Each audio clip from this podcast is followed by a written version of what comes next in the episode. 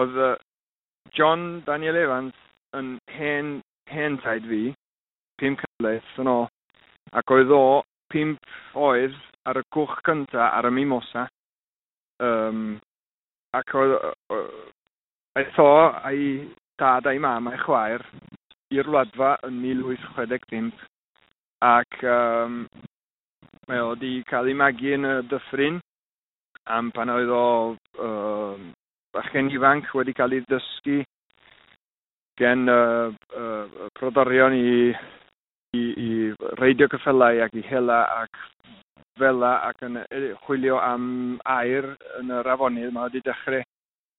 um, mynd um, i'r uh, gorllewin, i'r Andes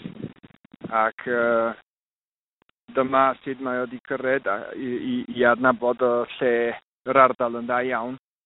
Ac efo'r, uh, wel fel e, maen nhw wedi cyrraedd i'r andes. A wedyn mae'r Llywodraeth Arian wedi rhoi darnau o, o, o tir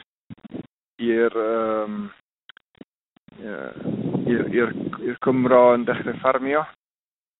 ac um, mae o wedi dechrau mae wedi bod yn llwyddiannus iawn yn ffarmio ac yn